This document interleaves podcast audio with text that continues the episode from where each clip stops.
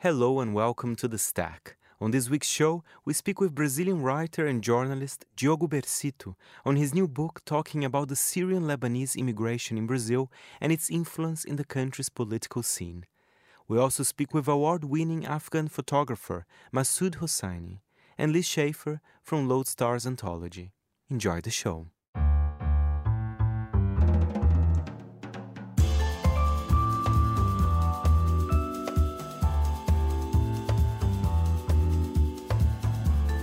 From Midori House in London, this is The Stack, 30 minutes of print industry analysis, and I am Fernando Augusto Pacheco. Foreign observers of Brazilian politics may be surprised at the profusion of Arabic surnames among the nation's leaders. From leftist Fernando Haddad to former President Michel Temer, they have played a big role on the national stage. While in the past 25 years, São Paulo, Brazil's largest city, has had three mayors of Arabic descent experts estimate that between 7 and 10 million Lebanese people emigrated to Brazil in the 20th century, a number greater than Lebanon's current population. A new book by the journalist and writer Diogo Bercito, Brimos, Imigração Sírio-Libanesa no Brasil, look at their stories, asking why Lebanese Brazilians have done so well in fields such as politics. Here is my chat with Diogo. I was always interested in the Middle East in general. I was always interested in the histories of the Middle East. I did a master's in Arab studies when I was living in Spain, then I did another one here in the US. I studied Arabic. I've been studying Arabic for more than 10 years. Uh, I worked as a correspondent in Jerusalem for a while. I lived in Beirut, in Cairo. So I always had a connection with the region. But then concerning the book, I started realizing, as we said, we have so many people in Sao Paulo. We have you know, the former mayor of Sao Paulo, Fernando Haddad, was the son of Lebanese migrants. The same thing, another mayor, Gilberto Kassab, is also descendant.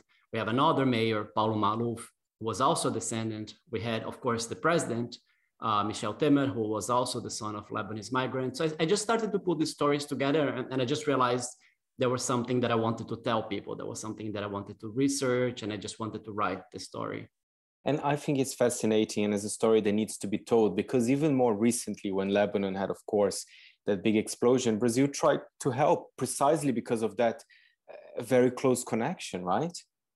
Yeah, yeah, we have very strong links. Sadly, economically, we don't have such a strong link, but at least culturally and historically, we have a very big connection. Of course, Brazil hosts what is probably the largest uh, Lebanese diaspora in the world. Uh, we have you know writers from Arab descent. We have you know artists. We have politicians, as we said. So when it happened last year, one year ago, actually, the, the, explosion in Beirut, Brazil was one of the first countries to offer help. Michel Temer, actually, the former president, uh, traveled there. He brought with him some assistance. He met with politicians.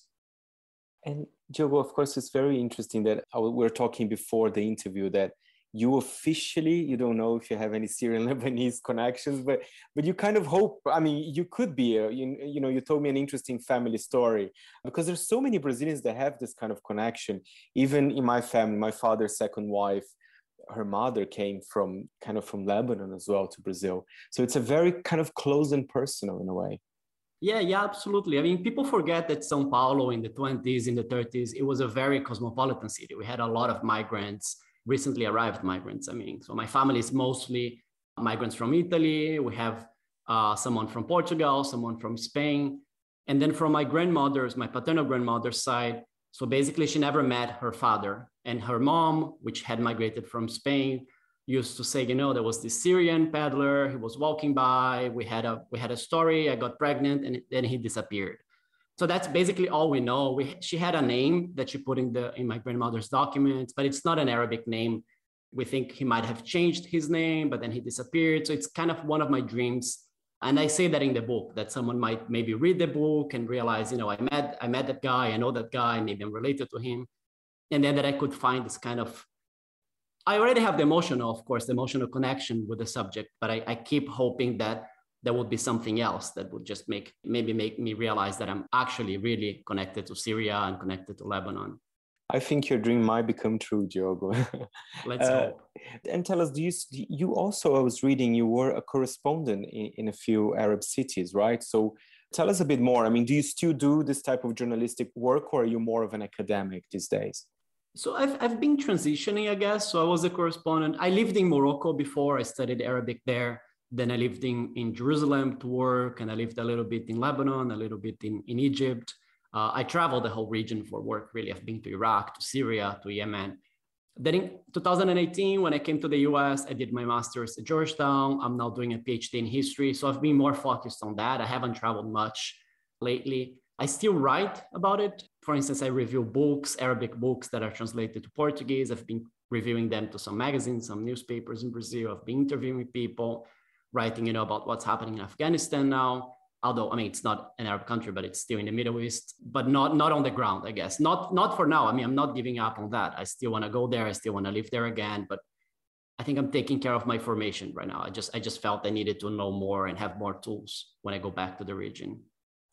And Diogo, just returning a little bit to the book, one thing that I mean, as you said, it's fascinating the amount of politicians we had with you know some sort of kind of Lebanese heritage as well. Look at our former president Michel Temer, the former mayors of São Paulo as well. It's incredible. I think the, from the last five, almost almost all of them had some sort of ancestry. Is there a reason? Did they adapt it very well to the country when they arrived?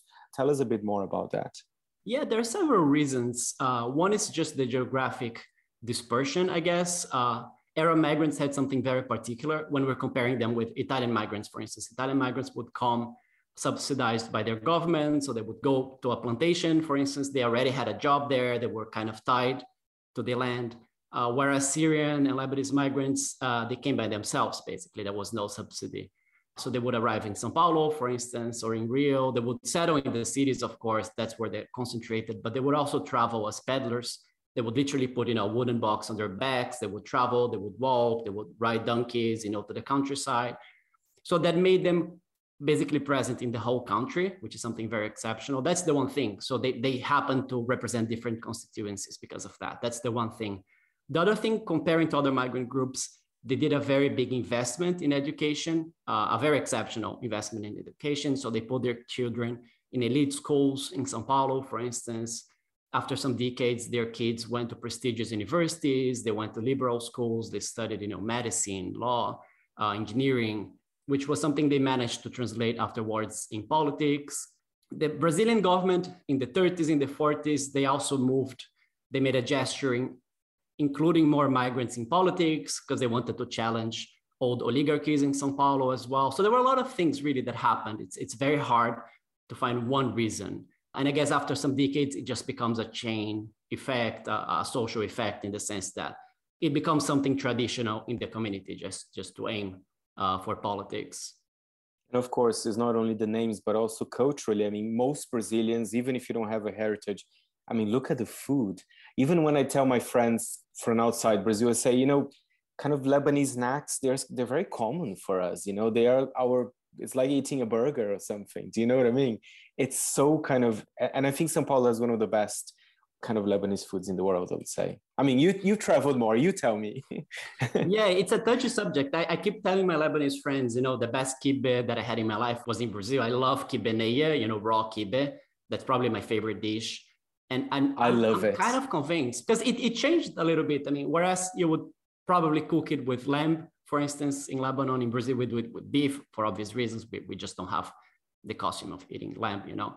Uh, so it's a very different dish in that sense uh, we have you know all these little things like my grandfather i mean although i was not born in an arab family you know we had a lot of family traditions. My grandfather would eat you know he would scoop the kibbeh with an onion and he would eat like as if the onion was a spoon. So we have like all these little things that it just it just makes a delightful uh, experience. But you're right. I mean i keep telling my friends that they keep being you know shocked how, much kibbeh we eat how much sfiha you know, the, one of the biggest fast food chains in Brazil is called Habib's, right? And it's basically an Arab food chain, and it just that that just baffles people.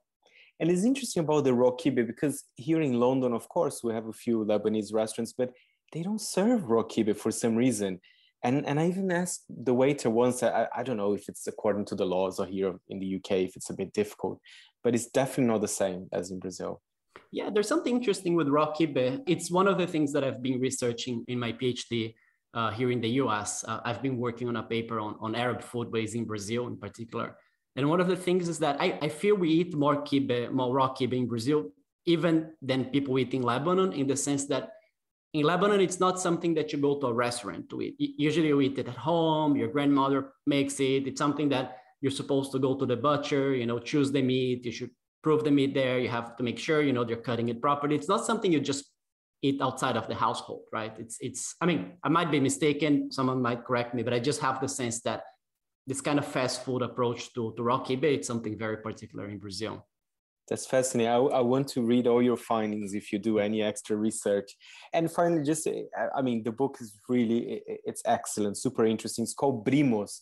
And again, even that is a bit playful. I mean, if you could explain for our listeners, uh, it's, it's kind of a joke, right? Because it's just the way the immigrants used to speak as well, in a way.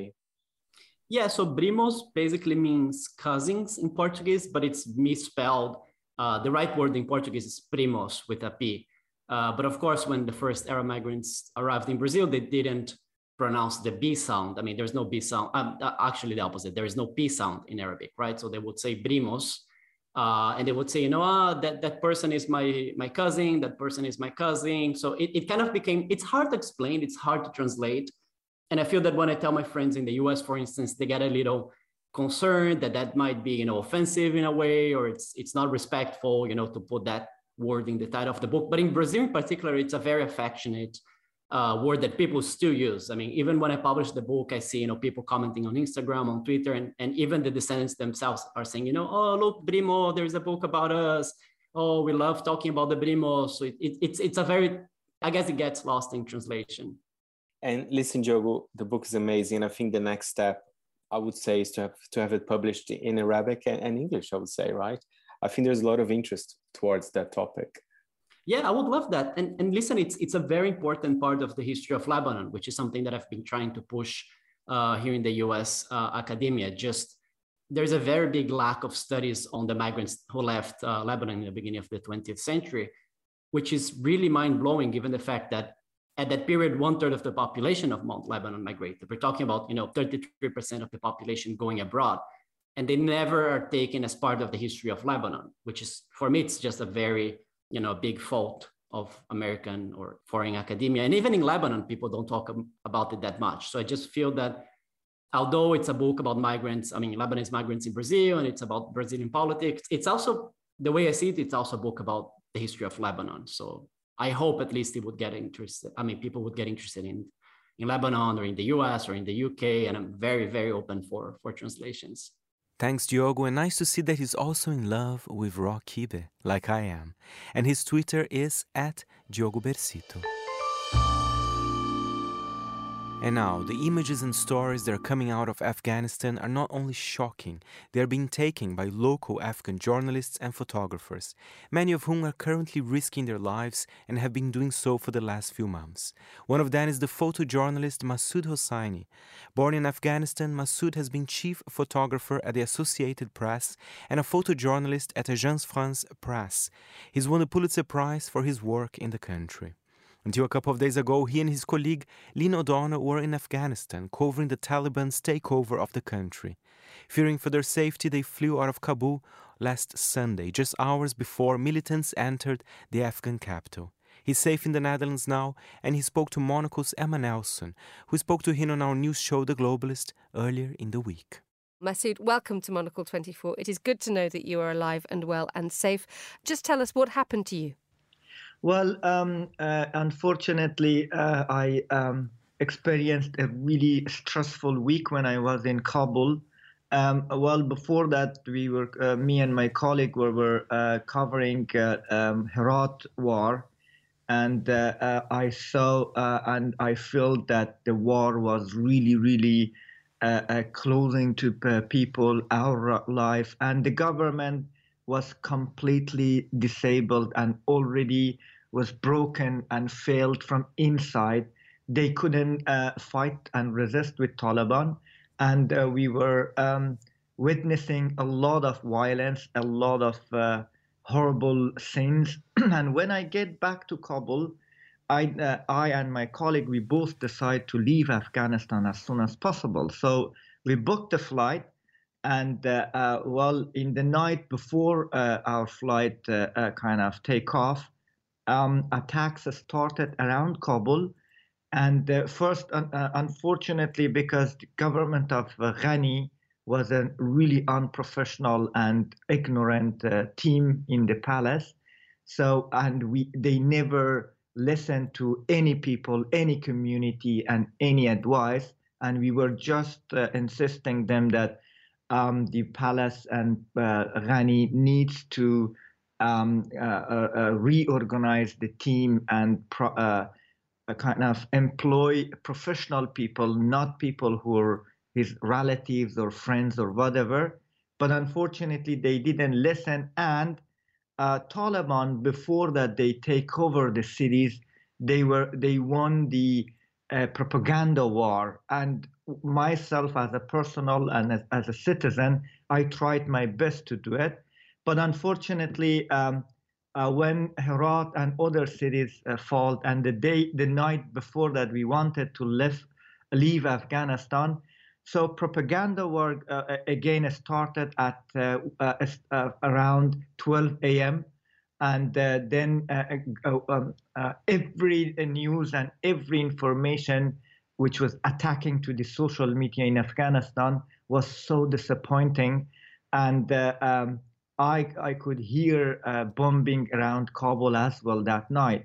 So um, early morning, I decided to drive to um, airport and to the in the way there was no police at all and there was no um, government security forces or anything related to government could be seen in the street. So I, I realized that uh, Kabul already are fallen, is fallen, and I kind of was under um, really, really stressed. When we got to the airport, airport, airport was a mess. You know, um, a lot of foreigners, a lot of people who had the ticket uh, wanted to leave, and uh, it was a lot of uh, nerve uh, and uh, angry people around. And uh, when we left and when we stamped our passport and got into the Turkish plane, and uh, when we took off, it was a really a hard emotional moment for me because I knew that I might not be able to uh, visit my country again. And when uh, we landed in Istanbul and I checked the news, unfortunately, uh, I saw many, many heartbroken uh, um, pictures from Kabul that Taliban uh, were inside a Babur Garden, which was a place for youth to date there, to have fun there. And uh, well, unfortunately, I, I felt that Kabul and Afghanistan now is done, is finished, is in the hand of the terrorists again. Masood, you won the 2012 Pulitzer Prize for a picture of a girl crying in fear after a suicide bomber attacked um, a shrine in Kabul. You have spent your life documenting trauma and, and disaster. How important is it still for you to record what you witness, what's going on in Afghanistan? You say you don't know when you're going to go back, but is there a chance that you will do one day? Well, um, to be honest, uh, I always loved Afghanistan and I always love Afghanistan. And uh, well, uh, when I came back from Iran uh, to my own country for the first time, I fell in love with the beauty and the great uh, pictures and everything through photography.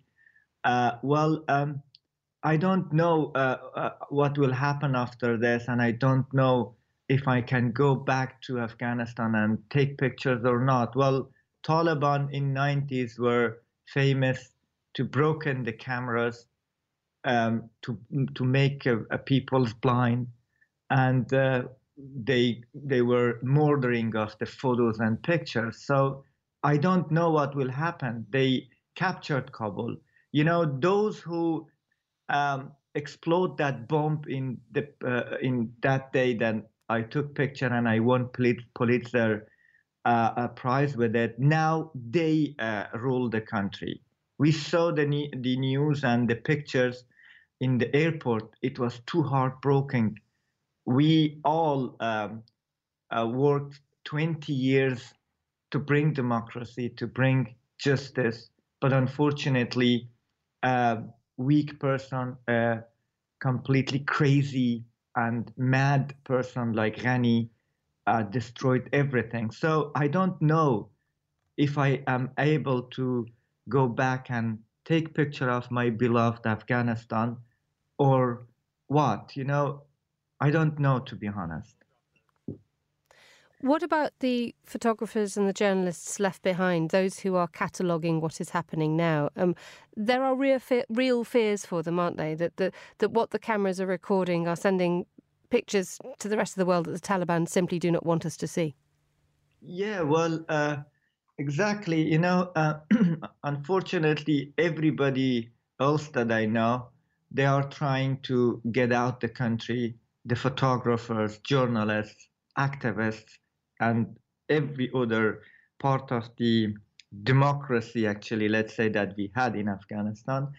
And um, whatever is coming out is what um, Taliban try to use it. Like uh, they are, uh, I mean, uh, uh using mobile phones for propaganda. The pictures that they sent, the videos that they sent on the social media is what they do. It's a engineering like um, the the picture the video came out from the airport that the young people are trying to get into the US plane that's a completely engineering uh, video and picture from Afghanistan after the US and the uh, President Ghani left Afghanistan. So this is what they want to show that this is the uh, chaos right now, and if you want to be uh, uh, this chaos to be controlled, then you need to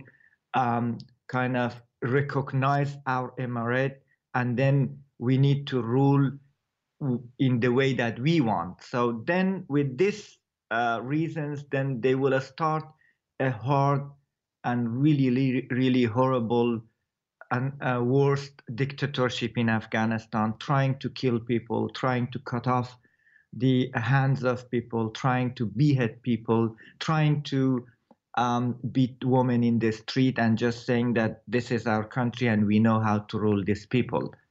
So, um, unfortunately, um, uh, the other photographers and the other journalists cannot and do not uh, access to the any news many uh, female journalists that I know uh, are staying at home and they are really scared of uh, being punished by Taliban. And uh, in in some cities like Herat and Kandahar, Taliban already Uh, sent a, a, woman back home. I one of my last our last interview in Herat before that is falling was a really motivated investigator, uh, investigation journalist. She was working for CLEAT and she was so motivated that she's doing her role uh, for for the country. And unfortunately, now I don't know, and we don't have any information about her. And he's she's uh, out of the job, and that great and big motivation for the country is going to be waste after death, unfortunately. That was Masood Hossaini, Pulitzer winning Afghan photographer. And finally, on the show, you know, some places are finally opening up to travel, making it possible again. So, of course, I had the pleasure to speak with Liz Schaffer again from the travel title Lodestar's Anthology. We'll talk about their new issue, which is all about Greece, and of course, we have a preview of their next plans. I think sort of travel was always there for people. You know, you notice that people were very besotted with the idea of armchair travel and sort of escape any way you could, whether that was sort of reading a magazine, watching these television shows. I think we always knew it was going to come back. We always sympathized so much with the travel industry, with those small hotels and restaurants that were just, I mean, I don't know how the ones that did survive did. But I think travel was always there as this distant dream. And the idea that it's back in any form is just so wonderful. It sort of signals that there might be a return. So I think we always we were always waiting and now for some places and some people in the world it's it's here and it's really lovely and it's lovely for the travelers and it's lovely for the destinations because they need it. They need it, and so much so. I mean, the, the new issue actually is about Greece, which is a country, I mean, a beautiful country, which I've never been, but I will be very soon. But I'm very the, excited for you. Oh. Yes, oh. I'm so excited. But but tell us, I mean, for them, tourism meant, means a lot. Actually, it's a country that is heavily dependent on tourism as well. And I think it's exciting news that they are kind of opening up a little bit. Perhaps the season will be different than the others. But tell us about your experience in Greece. I mean, it's it must be a beautiful country because everybody talks about and, and the Greek issue is amazing. It was so surreal because I actually got to go there in October 2020 in that sort of like very end of that brief period where we had movement last year. And to travel again like that, it was like a reminder of how things used to be. You sort of slip back to this time of ease and excitement, and you were able to connect with people and have these conversations and see things that weren't your bedroom. And it just rewires the way you think and see the world. It was so glorious. And everybody that we met were just so excited that people were traveling and people were sort of brave enough and people were doing it with a lot more purpose. I do think travel has changed a lot over the past 18 months. I think we are doing it a lot more consciously, we are taking it slower, we're spending more time in one place and really really digging into it and really wanting to make those connections and discover those small tavernas and come home with olive oils and just feel like we've seen something and been there and immersed ourselves. And to be honest, there was always the premise of Lodestars Anthology, even, even before the pandemic, I guess, right? It was, but I've even noticed with the magazine, although that was always our goal, we've over the past 18 months really started focusing a lot more on people's stories. It was always there, but we're giving it more time and more space now because I think that's what is important about travel. It is it is the people behind it, the small businesses, the artisans, the people that are finding ways to promote the environment and sustainability and really sort of it's about sort of seeking the joy in the world and the people who are managing to give that a platform. And for the Greek issue, you were telling me where where did you go? Where did you report it for the for the magazine? I'm curious, of course, as I'm going there, and I'm sure our listen, some of our listeners will go as well. Uh, I'm very curious about it.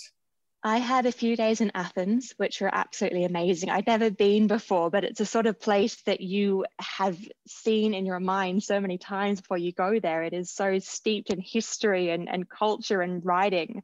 So it was just amazing to be somewhere that felt familiar, even though I'd had no boots on the ground yet. So that was that was astounding. And then I went down to the Peloponnese, which is an area that's been threatened by the fires recently. And that was astounding because that was like truly a place that felt like it had been untouched by time. These beaches and these towns and the fact that the gods and the myths are all tied into them. It was just i mean i think i may have had rose tinted glasses after many many months of lockdown but it was just this explosion of colors and passion and story and food. And you know and it was weathered and it was wild and it's a slightly rougher part of greece but oh my god i'm the minute i can leave australia i'm, I'm back on a plane there Listen, you're selling it to me as well. And one interesting, one good thing about Lodestars Anthology, of course, the new issues about Greece. But to be honest, I mean, from all your issues, doesn't matter if it's Mexico or Wales, it's kind of, I don't think he has a time. Of course, you have to publish new uh, magazines, but I think even if someone wants to buy, I don't know, the Mexican issue, it doesn't matter if it's published a few months ago. I think it's, it, it still means something, if you know what I mean. And uh, do you have that? People go on your website and buying kind of older issues and is that quite frequent?